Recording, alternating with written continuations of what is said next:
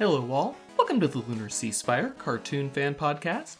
This is episode 470, and when we talked about Nimona, we had quite a bit to say. So, without further ado, let's pick up right where we left off.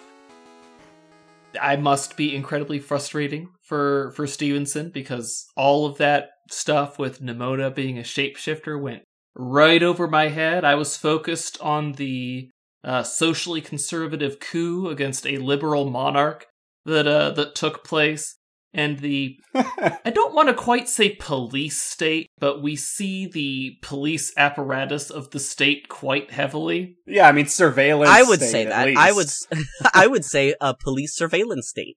Easy. Well, they have all the tools, but we don't see them using it when Nimona isn't out playing. And um, let's be fair, she is very scary once she makes her way into the city. But like I said before, they were like that when she got here. Yeah, it's the same thing. Like, is it a police state if they have all the tools to be one, but they don't use it because they have like good morals or whatever? Like, it's still a police state. Well, they did have a very liberal monarch until quite recently. Um, am I the only one who, as soon as the director visited him in jail, it's like, well, thank you for telling us who the villain was? Once again, you're picking up hints that I did not get. I, I I don't think it counts as an Easter egg, but I do like that the voice actor for Shadow Weaver was the very short-lived voice actor for the Queen. So uh, you know, Hmm. we get Shadow Weaver as a good character for mere seconds before you know the underbelly of this you know police state kicks in. Yeah, I mean, Shadow Weaver's voice actress is very. It's an awesome voice and it worked really well for the Queen. And I kind of almost wish that the Queen was in it a bit more just so we could hear more of the voice because it, it, it works really well for that like grandiose monarch sort of feel. And then they also had the, the minor status quo, right? Where all of the protectors of the realm were like direct descendants Yep. of the original. And I'm like, well, somebody had Noble, to pick, aristocratic warrior class. somebody had to pick the original in the first place, right? So the idea of somebody being able to get in through merit, but then, and it's sort of like not to draw more parallels that may or may not actually have been put there intentionally, but the idea of like, oh, anybody can become rich if you just work really hard and anybody can, you know, pull yourself up by your bootstraps. And it's like, why do you want to be a millionaire, right? Like, why, why do you want to be filthy stinking rich? Like, why is this something that has to be striven for or a type of class of people that has to exist in the first place? I like that sort of deconstruction where the original message that they were like, what's the word? Not bait and switch, but The subversion. the, The what? subversion. Thank you. the they had like a little a little subversion where it's like, oh no, the message is that anybody can be a knight if they just work really hard, and then the end message is why is why are why are there why do they exist at all? Why does this why does the institute has to exist? Mm-hmm. Who are we protecting them from, right? And me, um, because once again, this is uh communist corner with Soren. Uh, why do millionaires and billionaires have to exist at all? Why is this something that you have to strive for? Why does everybody have to have a business and a market and a side hustle and all that stuff? Like, can't we just live and work together, et cetera, et cetera, et cetera? So, it's, it's a very complex story in a way that I really appreciate because it is, in a sense, kiddified, but at the same time, it doesn't lose any of its nuance and impact. Cause it, it is kind of a, a, a hard line to walk on right? It, it's it's a it's a, a tightrope of do I want to make this accessible and understandable and applicable to children, right? Is a child going to be able to watch this movie and enjoy it not just because you know fun shapeshifting monsters, but also are they going to resonate with these lessons, right? And and sometimes they won't. And one of my best examples is the original Incredibles movie. As as a kid, I had no flipping idea what was going on. Right? I did not understand any of like the more nuanced, complex plot points. But I still loved the movie as a kid. Like I still got the gist of it and enjoyed the story and understood the characters' motivations to a degree. And watching it as an adult is such a more impactful experience because I'm like, oh my god, this is so intelligent and nuanced and the Mhm. details, like the, the storytelling kind of told without having to tell you, right? That sort of background atmospheric storytelling, mm-hmm. right? A, a, a picture's worth a thousand words type of storytelling. And it is something you can do with a kid's medium, and it's not necessarily easy. The Incredibles 2 movie did not do that at all.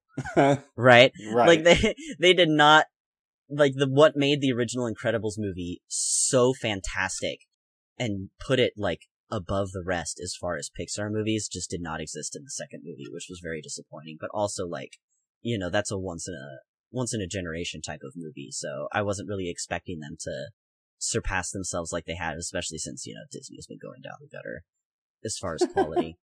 but yeah, on that, on that theme of like, yes, this movie is about, you know, the, the politics, right, of things that we might want, you know, children to think about. And in terms of identity, things that we want kids to talk about. And yes, like, how do you penetrate it correctly? Is it like the Incredibles? Will they remember it?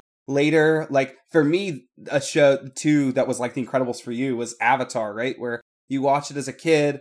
And for me though, a lot of those themes actually stuck. So it like played two roles where I feel like the the biggest themes, right? Like pacifism and like genuine love and like building that, you know, team, what you know, demonstrating what those really close, trusting relationships look like. I feel like that stuck with me even early on. But just as a show, it's so sticky that you come back to it later. So like I feel like the best children's media does both. Like you get bigger themes as a kid and then you also keep watching it over and over as an adult and you're like, "Oh crap, this means even more to me now." And like Nimona to me is doing that perfectly. I mean, I'm yes. kind of a sap and I cry a bunch and everything. I mean, I literally even cried during the Mario movie, although for different reasons because I just like Mario too much and it's just too cool to see it animated. Oh, I thought it's because you were just so tired of seeing Chris Pratt. I can't believe they kept him after all of the backlash. Um, yeah. I haven't seen the Mario movie, so maybe it is fantastic.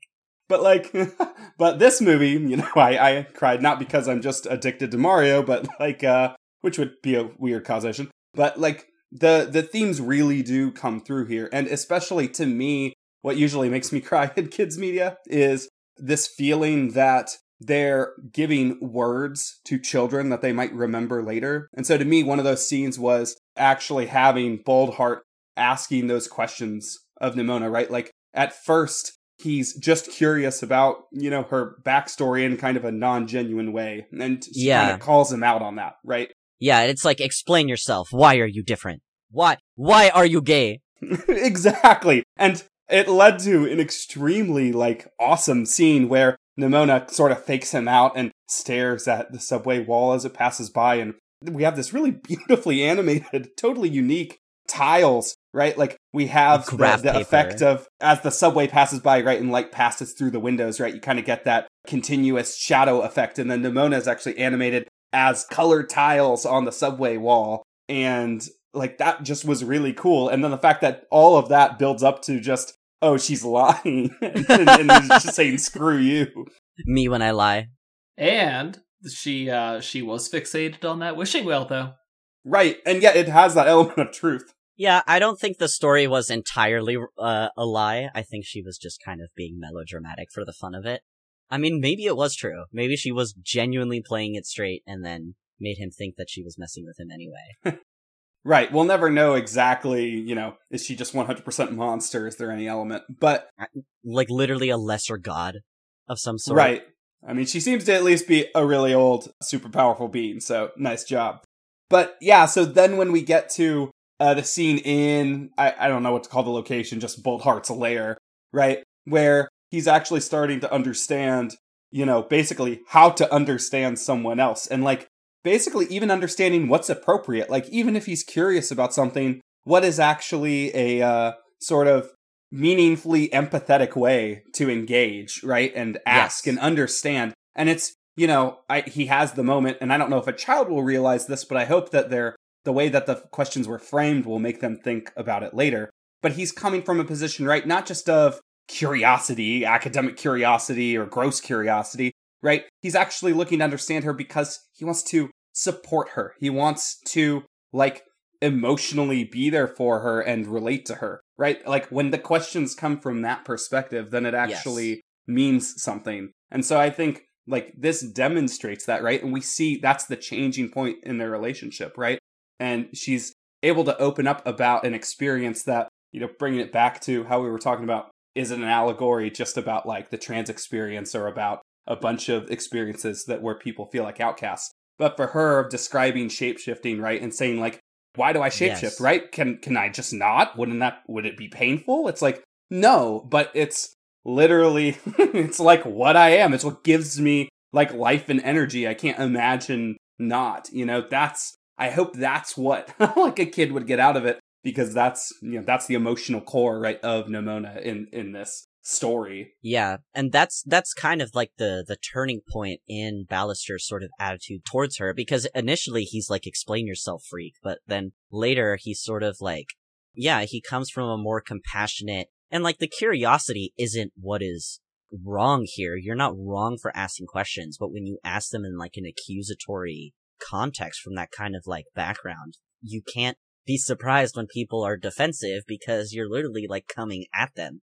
But coming from a like a place of genuine curiosity you'll find a lot of people are more than willing to explain their experiences and are often happy to do so because they don't you don't always get the opportunity to like truly explain yourself um especially when you come from a an identity that might be very heavily understood or you know be at the subject of a lot of misinformation. So being able to say like no this is what it's like for me to personally experience this. Because you can read all of the studies you want about genetics and neurology and you know what makes an identity and all that stuff but in the end like you want to talk with the people who live those experiences and it's something that you know they're trying to do in like uh psychiatry and medicine right when i was first going into school for psychology they talked about like mental illnesses and people with mental illnesses as if it's like there weren't mentally ill people in that room,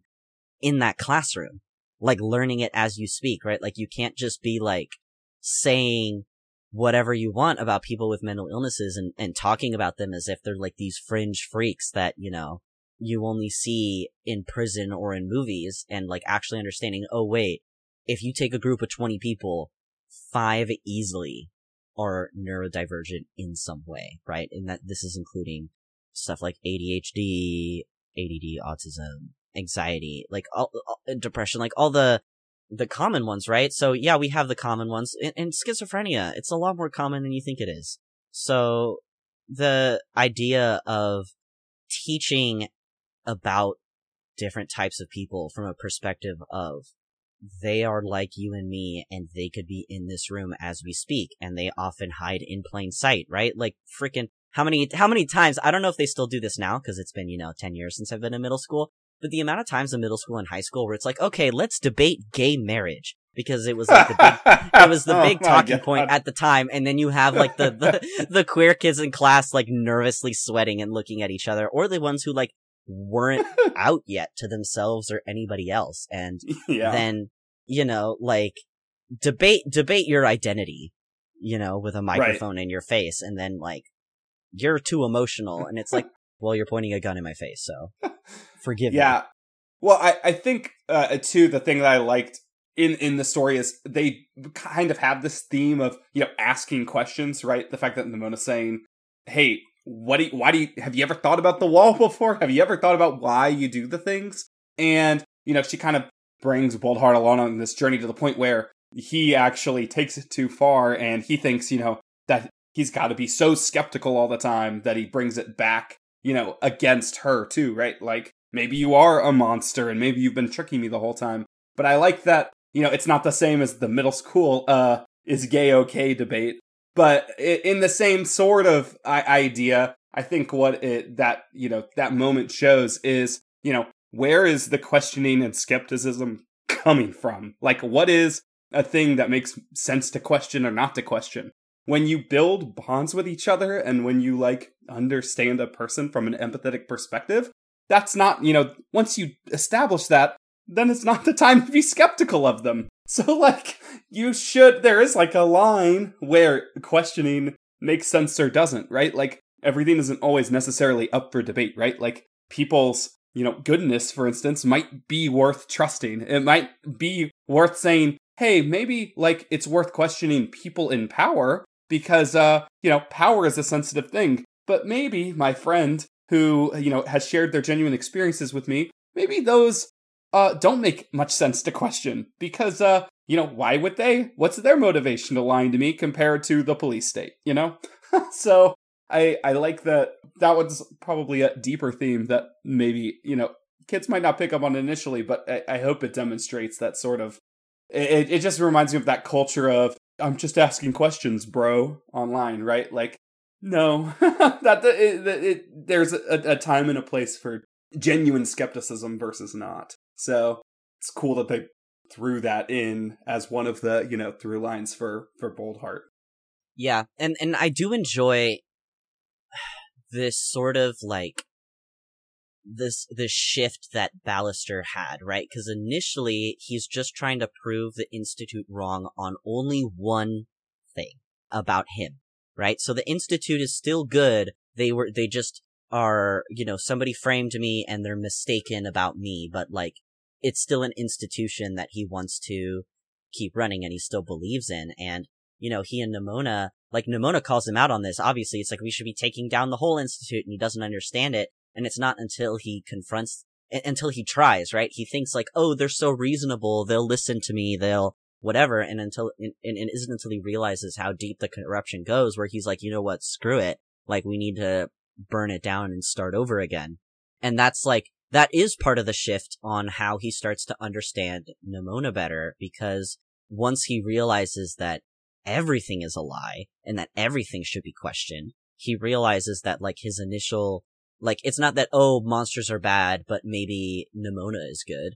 Oh, monsters aren't bad, right? And that sort of shift, right? Like, and it's like, God, how many freaking identities have that same thing where it's like, pick me gays where it's like, oh, I'm not like the other ones, right? And it's like, okay, so you agree with homophobia if it's against like gays that aren't you or that are too different, right? That's that that sort of idea, right? Like, oh, I don't I don't make it my whole personality, etc. Like we've all heard this the same thing. And it's just like you're appealing to somebody who is trying to divide you from your allies and who sees you as the same as them, right? So somebody who says like I'm fine with gay people as long as they don't shove it in my face. Or it's like you're not fine with gay people, right? Because two people holding hands at the subway is going to be a problem for you if they're same sex, regardless of if they're wearing rainbow all over the place or not. Like, it's still coming from a place of bigotry, and so you have to throw all of it away.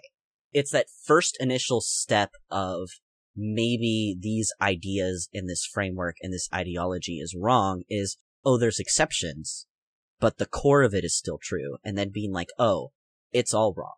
And some people sit in this stage of they still believe that core belief, but they think that there are some exceptions here and there. And, and they never get to the point where the, the whole core belief is wrong. But ideally, that's, that's where you want to go. That's where you want to completely dismantle this idea of being a freak or being different is wrong. You know, if you're freaking completely harmless and it's just the person that you are. So, right. It, it, it, there's so much going on in this film that's so intelligent. Hitting my microphone again. I'm very, I very animated, uh, right now with my hands. So, so imagine me like an Italian right now, just talking with my hands. Another totally not marginalized group because hey, if Super Mario and Steven Universe can do it, then uh, we can too hey, St- Steven is of Italian descent, DeMayo. but yeah, and, and, and Uncle Andy. Uncle, Uncle.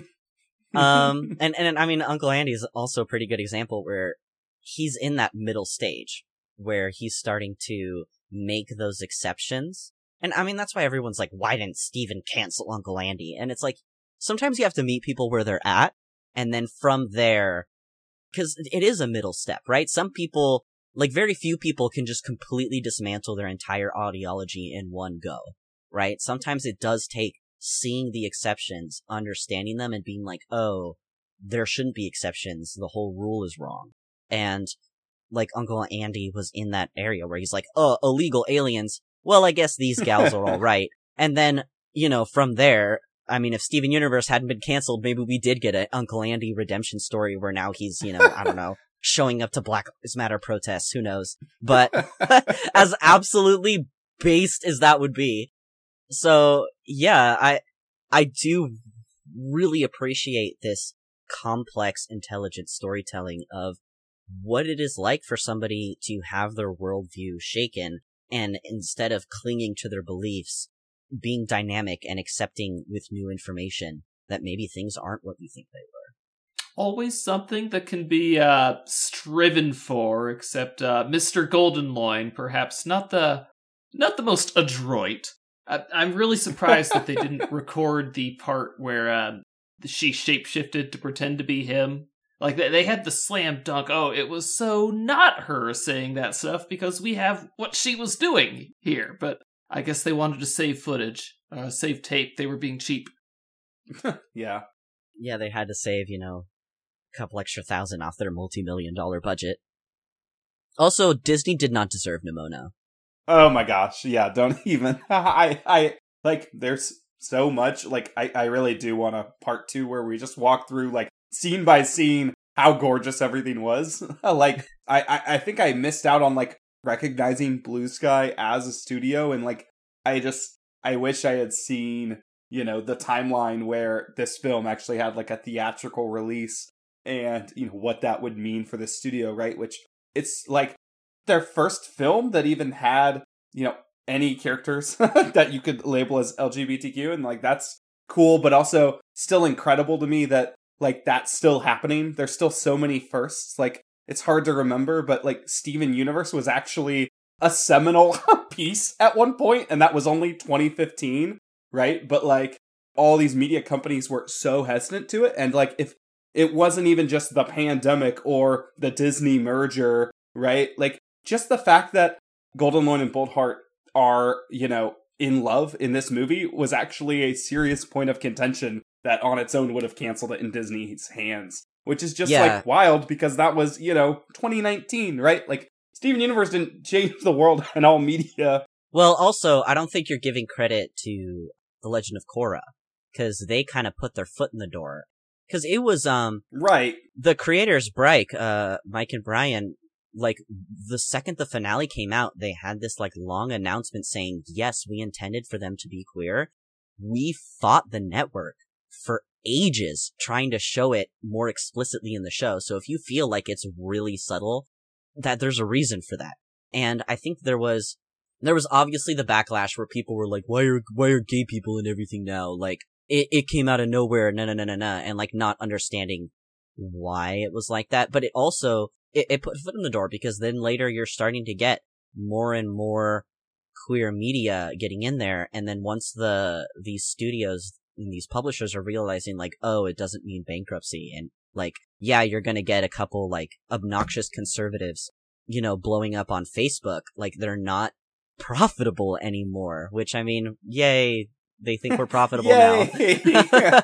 but also like it is showing this big cultural shift. And I mean, you do have like the counterculture movement, but something that they bank on is people not realizing that they're just a really loud minority. If you were to pull every single, here I'm going to talk America because, you know, I'm American. this, we're, we're all American in, in the recording studio here, but, uh, quote studio.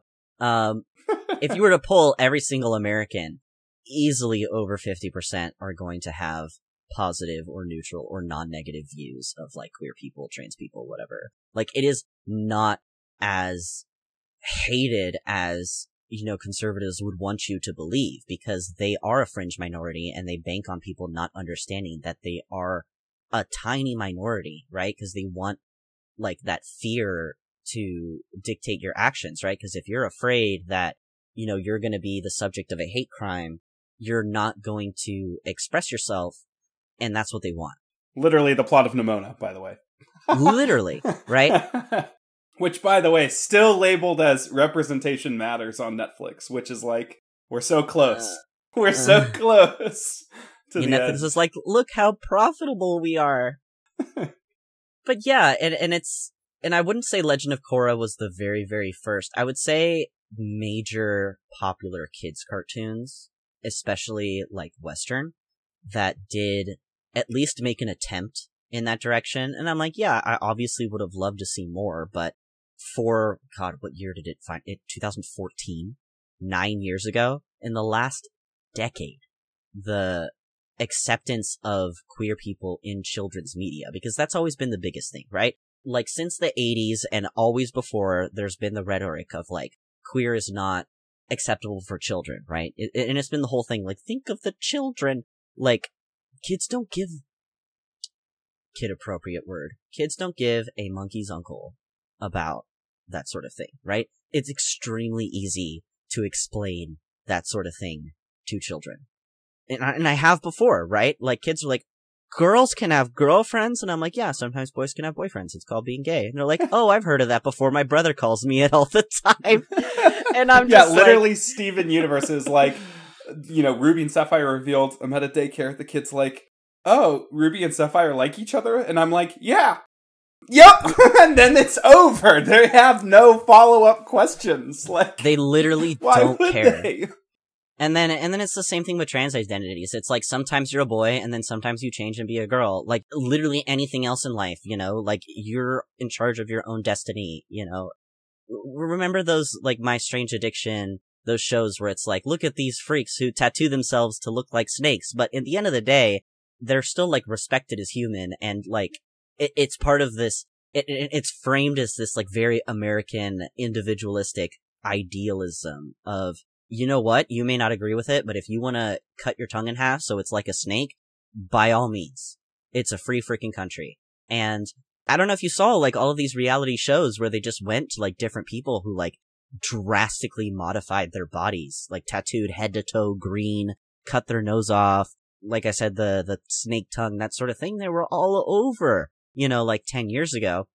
And this idea of like, if you want to change yourself, it is your God-given right, you know, and now this idea, this like kind of conservative reactionary movement of like, actually, you don't have agency over your own body when it's like something that's so anti-American, especially because, you know, we're so individual, individualistic over here. The idea that like an individual doesn't have control over their body is like kind of against a very intrinsic American value. So I can't wait to see conservatives all wither and die. yeah, and that that thought ends there. No, but I, I, I like um I'm interested to read the graphic novel now too, since you mentioned that the core of Ballister's sort of betrayal is specifically around preventing the shapeshifting, essentially, right? Like being able to stop that ability. So that also seems to tie in with that theme of like literally controlling that aspect of her, right? Yeah, it's a bit more. Com- I mean, obviously that's how Nimona interprets it. I think Ballister's motivations were a bit different. I think she was literally like about to go like big murder a bunch of people, which is why he was trying to stop her. We're all not perfect, you know. Yeah, but I mean, obviously she interpreted it that way, and I mean, I don't blame her for that. So it, it's it's complicated, and I enjoy very much being able to like to to have sort of vague, open-ended interpretations in storytelling here. And that brings us to the end of our discussion on Nimona. We think we have a bit more to say, but uh, that will be a brand new discussion. So until next week, later, everybody.